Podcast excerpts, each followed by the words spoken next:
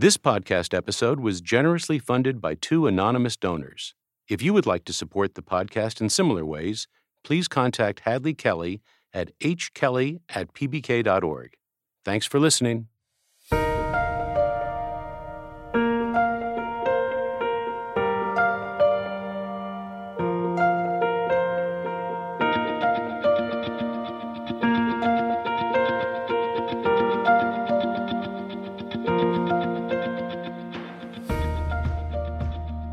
Hello and welcome to Key Conversations with Phi Beta Kappa. I'm Fred Lawrence, Secretary and CEO of the Phi Beta Kappa Society.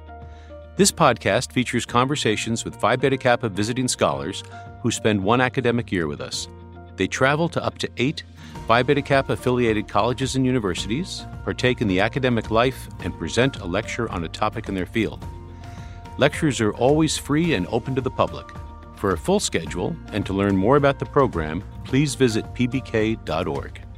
Today, I'm happy to welcome Dr. Alfred Spector, Chief Technology Officer at Two Sigma, a firm that uses information to create different forms of economic optimization.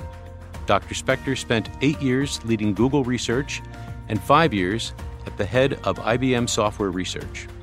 He's a tireless proponent of the importance of computer science across all disciplines and often presents on societal implications of data science. Welcome, Dr. Spector. It's great to be here. Thank you for having me. So, your interest in computers really developed during your time at, at Harvard, coming out of your interest in economic modeling. Right. So, when I got to Harvard, I was interested in journalism and I thought I would do economics. And economics required some math, and the math had some programming. And I got really interested in the programming, kind of forgot about the economics, and then went on with computer science. But I've had in the back of my mind how do we apply computing to economic modeling, and that's something that we'll pick up again on that in my career later. And then you moved on to Stanford and got your PhD working on the possibility of building computer programs on large scale networks. Tell us a little bit about that. Right. So we always knew that as fast as you could make a single computer, if you put a lot of computers together, they would be even faster. And furthermore, if you put a lot of computers together, they would be more reliable because a single computer might break, but if you had many of them, you'd have some redundancy. So, what my work at Stanford was is how do you get computers to talk to each other, if you will, if you allow the thought that they could actually talk? Right. Could they communicate with each other very efficiently and easily? And I wrote a thesis on that topic called remote procedure call. That's the term we now use. How do you invoke a procedure from one computer to another? That's something that happens all the time. When you're on your browser today, effectively you're invoking a procedure on a server when you actually go buy something. And whereas that idea of computers talking to each other, as you say, is pretty commonsensical to us today, this was pretty early on in the process when you were doing your work at Stanford. It was fairly early on in terms of thinking broadly about how this would be used over the long term, particularly to gain high performance computing. Tell us a little bit about the beginning of your academic career at Carnegie Mellon. So, at Carnegie Mellon, which is a great computer science research university, as well as now having a tremendous undergraduate program in the field, there was a really good group of people that looked at the systems aspects of computing. I worked with a fellow who eventually became the head of Microsoft research, interestingly enough. And we worked together on how do you develop reliable, high performance computer systems that would be shared by lots of people and also that would provide new capabilities that people didn't have before. We worked on a system called Andrew there, which created the first largely scalable file system that could be used by thousands, eventually almost a million people to share information. It looks very much like Google Drive or Dropbox, etc. Many, many years later, we were there very early. And then you moved from the academy and you had a tenured position at Carnegie Mellon into industry. What was that transition like? So, in my field, there's been quite a bit of fluidity between academicians and the startup and technical world because computing's quite valuable to the world. And also, sometimes it requires a lot of scale to go build systems. It isn't just a programmer in a dorm room, it requires a lot of people. So, I had ideas at Carnegie Mellon, which we had demonstrated at our university and at quite a large number of others where they were in use we thought we could scale those ideas far more broadly and maybe create technology that would be the standards on the internet that would allow for this form of what we would call distributed computation. It's the basis of cloud computing. So we created a company, myself and three students, called Transarc, and we pursued many of those dreams. Some of them were very impactful, some didn't work as well. But overall, it turned out pretty well. We got acquired by IBM, and a lot of what we did became an important part of a fairly major IBM product. Transarc then winds up getting acquired by IBM. Right. That was quite a change for me to go to a very big company from a company of a few hundred people. And uh, I was fairly quickly managing more like a couple of thousand of people. So tell us a little bit about that transition. Well, IBM was the world leader in transaction processing, which is the technical domain of taking lots of inputs, like from a bank or an insurance company, and then processing those against a database to keep a record of what's going on and to return results to users, even airline reservation systems, booking a seat on a plane. They had been the leader in that for a long time. And I found myself leading a lot of that work at IBM when they bought me. They moved me to do that. So it was quite exciting because I was quite young and uh, I was not just doing a startup in that domain, but now kind of running the largest software organization in the world in that domain. But you must have had a lot more autonomy at Transarc than you could in IBM. Was that a difficult part of the transition? One of the things that I learned is that very big organizations have systems in place that constrain what you can do. They have reasonable reasons for that and not so reasonable reasons for it. Right. At a startup, you just do what's right there are no systems particularly in place. You think about what is the right thing to go do and you can go do it. I do remember a call with the chief financial officer that worked in my area, and he said, Well, you can't do that. And I said, Well, what do you mean you can't do that? This would be better for the company, better for the customers, better for the shareholders. We should just go do that. He said, Well, I agree with you, but you can't do it. That was pretty surprising to me. And then famously, uh, you became the first vice president for research and special initiatives at Google. So Google was a great company when I joined. That was back, I think, in 2007. And it was already doing very well. The mission of Google to organize the world's information and make it universally accessible and useful is a great mission. It got a lot of attention and it was really making the internet far better. But Google was interested at the time in sort of growing and improving its ability to do the core research on which the future uh, would be built. And I had had experience doing that at IBM for a number of years. I had been a tenured professor and had done good work in distributed systems, which is a basis of a lot of what runs the Google plant, these large networked systems of many computers. So I had a good background to go do that. So it was fun. It was really a great gig to go and help a bunch of really smart people organizationally and maybe in terms of goal setting and in terms of recruiting continue to build that capability to innovate. Now, some of the things that you were involved in at Google are the things we most think of now in terms of breakthroughs in technology. And by we, I mean people not experts in computer science, but on the on the consumer end of this, uh, speech recognition you were involved in, right? Right. So when I got to the company, the company had made bets in translation and speech recognition, notably. And there was a thought that the existing ideas that had percolated, in fact, partially from IBM, also partially from Carnegie Mellon, in those domains would work if they were scaled up at the Google scale using very large amounts of data and large amounts of processing. And they would work. And the company had started to bet on those. So I inherited those projects and was able to lead them to a production use. By the time I left Google, if I gave an academic talk, which I did quite a few of, and asked people in the audience, how many of you use Google Translate? 90% of the audience had used the product. The product has continued to grow and it's become superhuman. Uh, no human can translate across, I'm guessing, somewhere 50, 60, 70 different languages from any language to any other. There are humans that can do better from any single language to another one, but not in that breadth. And the quality has gotten good enough that it's very useful, even if I'm sure there are people at language departments that may be listening to this that will cringe when I say it because it's not as good as they can do. It's very useful. You know, you know, we still have a language requirement for Phi Beta Kappa. Members of Phi Beta Kappa have to have reached a level of intermediate proficiency. Call it a comfort level, not fluency, but a comfort level in a second language. So, not putting you on the spot here too much, but if you were meeting with my what we call the Committee on Qualifications, which decides which schools get chapters and don't get chapters. Should we dispense with a language requirement because Google can do translating at a superhuman level? Well, I think we have to break this down into two parts. So, one is do we need foreign language uh, capabilities in order to get around in a foreign country or to read a book or to find access to information?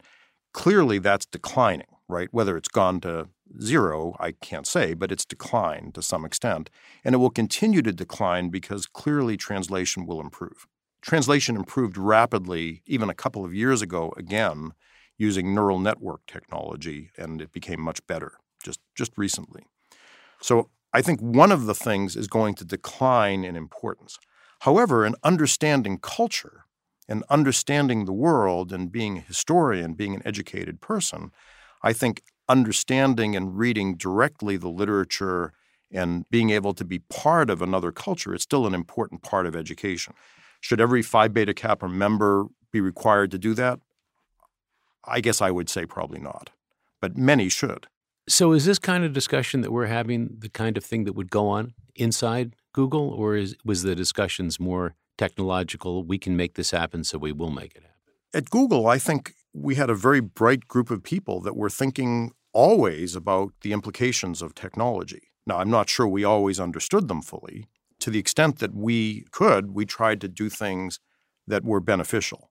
So we were well aware that you know there was a potential negative that people would instead of using a Latin trot to go do their Cicero translation, they would just be more easily able to do it. But on the other hand, we did feel there was an overwhelming benefit to allowing people to search for information in French that they couldn't otherwise see and then translate it into English, and that that was the real mission of the company and would be beneficial to the world. You've now returned to economic modeling, which is what you said got you started in computer science in the first place at Two Sigma as the chief technology uh, officer and it's described as a firm dedicated to using information to undertake many forms of economic optimization. So tell us what that really means. So we're very interested in our firm in how we can use data to help firms and optimize what they're doing. We started out in the investment world helping people that had money to invest invest that money well so that the value of their portfolios would go up. We've been very successful at that. So the firm's had a long history of being a successful investment manager. But we've diversified beyond that. We're looking, for example, at insurance. We're looking at can we make it possible for people to get insurance for their small business very efficiently with very low overhead and with the right pricing of risk, and maybe even be able to reflect the risk back to the firm so that they know how to reduce the risk and thus uh, reduce problems that they have and perhaps also lower insurance costs. So it's a broad mission. It's a very interesting one that combines technology and data modeling and data science and and a lot of knowledge of finance. I don't have so much finance knowledge, but I have the other. Let me give you a provocative assertion that was made in the midst of the Great Recession and get your thoughts on. There were those who said that, in part, the Great Recession of 08 09 was brought about by people who were competent in algorithms and complex systems analysis, but didn't really understand the fundamentals of economics. So that you had people who put data in that suggested real estate prices would continue to go up because tomorrow would always be a little bit like today. And what never got factored into the equation is what happens when that stops being true. Anybody with basic economic sense would have known that wasn't the case, but the the high level math guys didn't understand that. So is that is there some truth to any of that? I think there probably is truth uh, to that statement. So I think it requires uh, not just blind allegiance to data science to make good decisions. It requires a lot of thoughtfulness to understand what the data means. You can look at this in the economic dimension, which you just did, but you can look at it in the medical dimension. It's very easy to find epidemiological trends which look really strong that, you know, X is associated with Y in the population, and you think you might control X and therefore impact Y in a positive way, it's often not true. And we see that if we look at the continually changing requirements, suggestions that we get on what to eat and what not to eat. Those are often epidemiologically thought through, and then we find out actually they're not as good as uh, people thought. So you have to be very careful with data science. Let's actually talk a little bit about what you've been doing this year as a Phi Beta Kappa visiting scholar. You visited a number of different types of colleges with the program. You were at Denison, a small liberal arts school in Ohio, where I was just earlier this week. You were at beautiful Rhodes College uh, near uh, Memphis, Tennessee, which I think the Princeton Review is called the most beautiful campus in the country. At least they did back in 2017. It, it's really beautiful. It it's is, in fact, a beautiful campus. You were at Valparaiso, which is a faith-based mid-sized university in Indiana, and you're University of Arizona. So, in in which that, is spectacularly beautiful, also. uh, both a- Valpo and, and Arizona, Arizona, and a Tucson. completely different way, but it's a gorgeous school. You've been at big schools and small schools, public, private, sectarian, non-sectarian. I wonder what are the similarities you've noticed with the students you've been on campus with, and what are the differences? So, first, what is probably not surprising to our listenership is that there is an enormous amount of desire to understand data science, to understand computer science, and to move in that direction. All of these universities have significant growth in the number of students that want to be educated in this. Some of them, in fact, want to be majors or concentrators in this area. So that's pretty universal, I think. That has effects on the students because they're trying to get into courses that are sometimes constrained and trying to make sure that the courses are state of the art, have access to the right faculty. It's also quite a challenge for the faculty because there's so many students in many cases and there's only the ability to grow and hire that's that's so much that there's constraints on what they can do. At the smaller schools also there can be some tension I think between the growing CS interests and other faculty members that maybe have some relative decline in the focus on their area. And that creates some complexity, I think, in the management of the faculty that I think the deans and, and university administration has to confront. Well, you coined the phrase uh, CS plus X back in 2004 at Harvard at the Center for Research on Computation and Society, computer science and another field, computer science and. So I want to take you through some of that thinking uh, that is a broad, if you will, uh, liberal arts version of computer science as opposed to just the, uh, the applied side, and think about it first on campus, and then we'll also move out into the broader society. So tell us a little bit about first of all, how you conceptualized that when you first talked about it, and then how your thinking on that has evolved over the last 15 years. So, you may remember back to about 2000 when the bubble burst in high tech. And there was a feeling in society at that point that there were going to be no jobs in computer science. That was programming. so called dot com bust. That was the dot com bust. And you could even go to the Bureau of Labor Statistics that would say, oh, things are going to hell in a handbasket. NASDAQ has a big crash, and petrock.com goes under, et cetera. But there was another factor, and that was people said, well, salaries in the developing world are much less. Computers are available anywhere. There are networks that connect the world together. Why won't all the jobs just be exported and there'll be low paying jobs in the developing world and there won't be high paying computer science jobs in the developed world, America? I thought this was not true. I wrote a paper on this for some National Academy workshop, I think, on this, and said it wasn't the case. So part of what I was thinking was when I went to this Harvard Center for Research and Computation in Society seminar to present it, that I wanted to A, explain to people that things weren't over, right? That things had not closed down, that the best was ahead of us still. And that's something my mother always said. That was her philosophy of life. And I agree with that. The second thing I wanted to say is explain that it wasn't just for, if you will, nerds. The implications of the field and the necessity of education in the field and knowledge in the field was much broader because there was a hybridization between computing and every other discipline. And I still believe that to be true. So give us a couple of examples of that.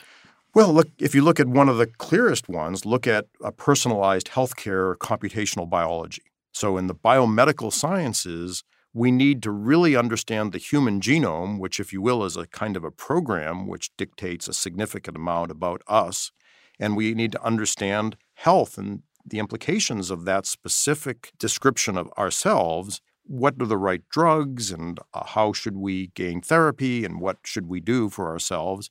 Same thing's true if we look at the creation of new drugs. We need to understand statistics and data science and understand proteins and how they they've merged together. And in fact, we call it computational biology, for example, or medical informatics. Those are two specialized, hybridized fields of computing and either biology or biochemistry or, or, or medicine. It's happening everywhere.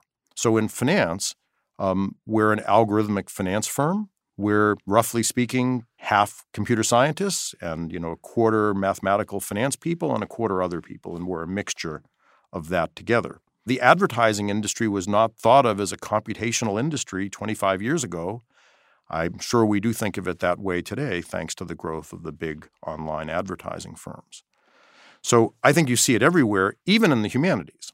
So I've always been fascinated by what we can learn about language from computing. So the other part of it is I think it's true that it's the case that there is this hybridization of computing and every other discipline, and that's beneficial to computing, of course, because it's interesting to apply your field to others. But it's really important to these other disciplines because they can make more progress. They can do better biological research, better medicine, more interesting historiography, better economics, better prediction, whatever it might be. That's all really interesting stuff. What I thought was really important, though, to also state is that universities should be sure in some way to capture this notion so that not everyone wants to go into computer science. It's a really important thing that we continue to have the great universities that have tremendous breadth and have that scholarship continue broadly across the university, not see a complete specialization in only one piece of where the world is going. And that was something that I've been arguing for. Some universities have done that very well. Others, I think, still have to strive to do that better. So let's put you in the position of being the Dean of Arts and Sciences, and you're now designing a curriculum. Do you require some basic level of computer science for all students? Do you require all computer science students to take some basic humanities? How do you think about weaving these themes together? So, yes, to both of those. I would say I believe in a proper liberal education today, or even an engineering education today. We should have everyone knowing something about computing. We can talk about how to do that. And we should also have our scientists and engineers understanding humanity. And there are reasons we'll get to that. We talk about the implications of all this technology. It's even more important that we have students that understand some philosophy and some political science if they're going to help use technology effectively. So it goes both directions. I think it's very important, though, to note that how you craft this will be different at different universities. For example, I've always liked the idea of infusing computing into other courses. So, what is the essential kind of knowledge that undergraduates should have today about computer science? I'm not a pedagogue of introductory courses, so there are people that are far better than this, and I haven't even read the modern literature of what people think. But I do think uh, a certain amount of programming should be part of it. So even though you might not create a program to sort numbers or to look at a maximization problem or maybe match interests across different people or write a little computer game, I think it's useful to understand these very elegant machines and how they work and what they do. So, much like I think learning a foreign language is valuable in that regard also, even if we don't have to use it to get around, I think it's a very useful thing to do. So, a part of the education should be on that.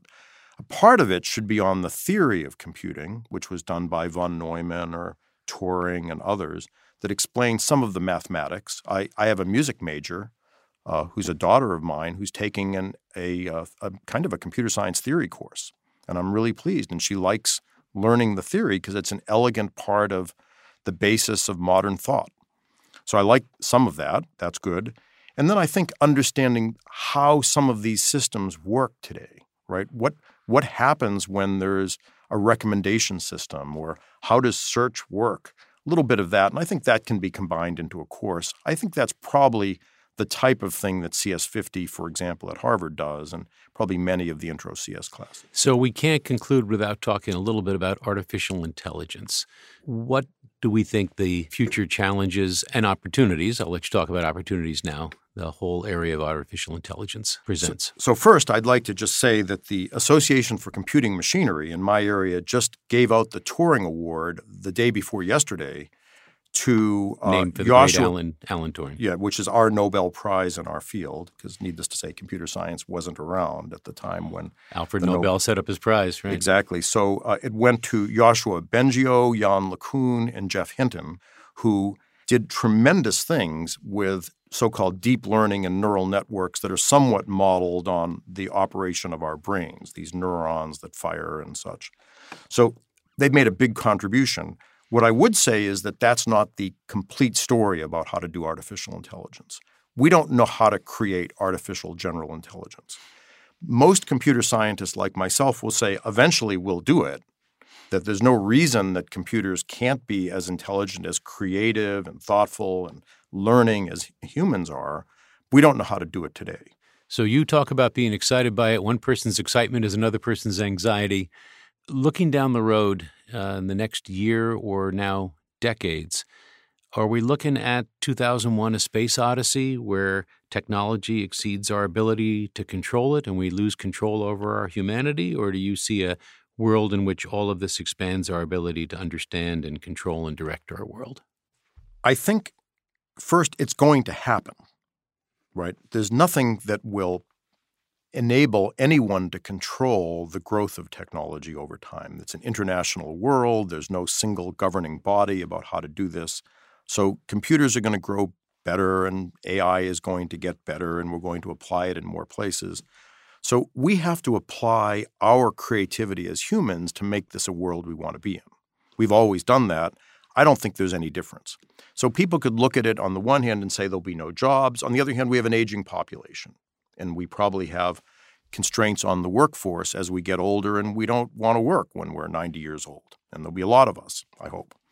So that's an example of one side of it. A second is we many of us think that perhaps if you have more computers there'll be fewer jobs. Well, we may be more creative in the jobs we have. Furthermore, we may have opportunities to do things that are are new that we couldn't do before. I'm capable of doing reasonably good drawings now with computer technology, which I could never have done because I'm not very artistic.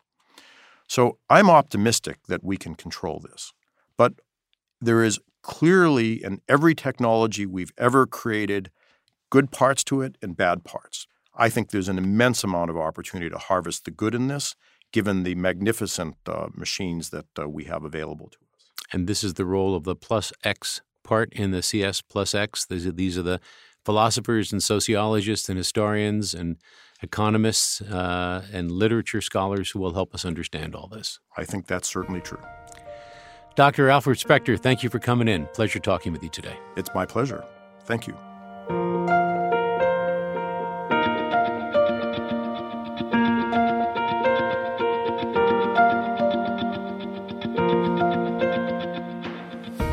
This episode was produced by Lantigua Williams & Co.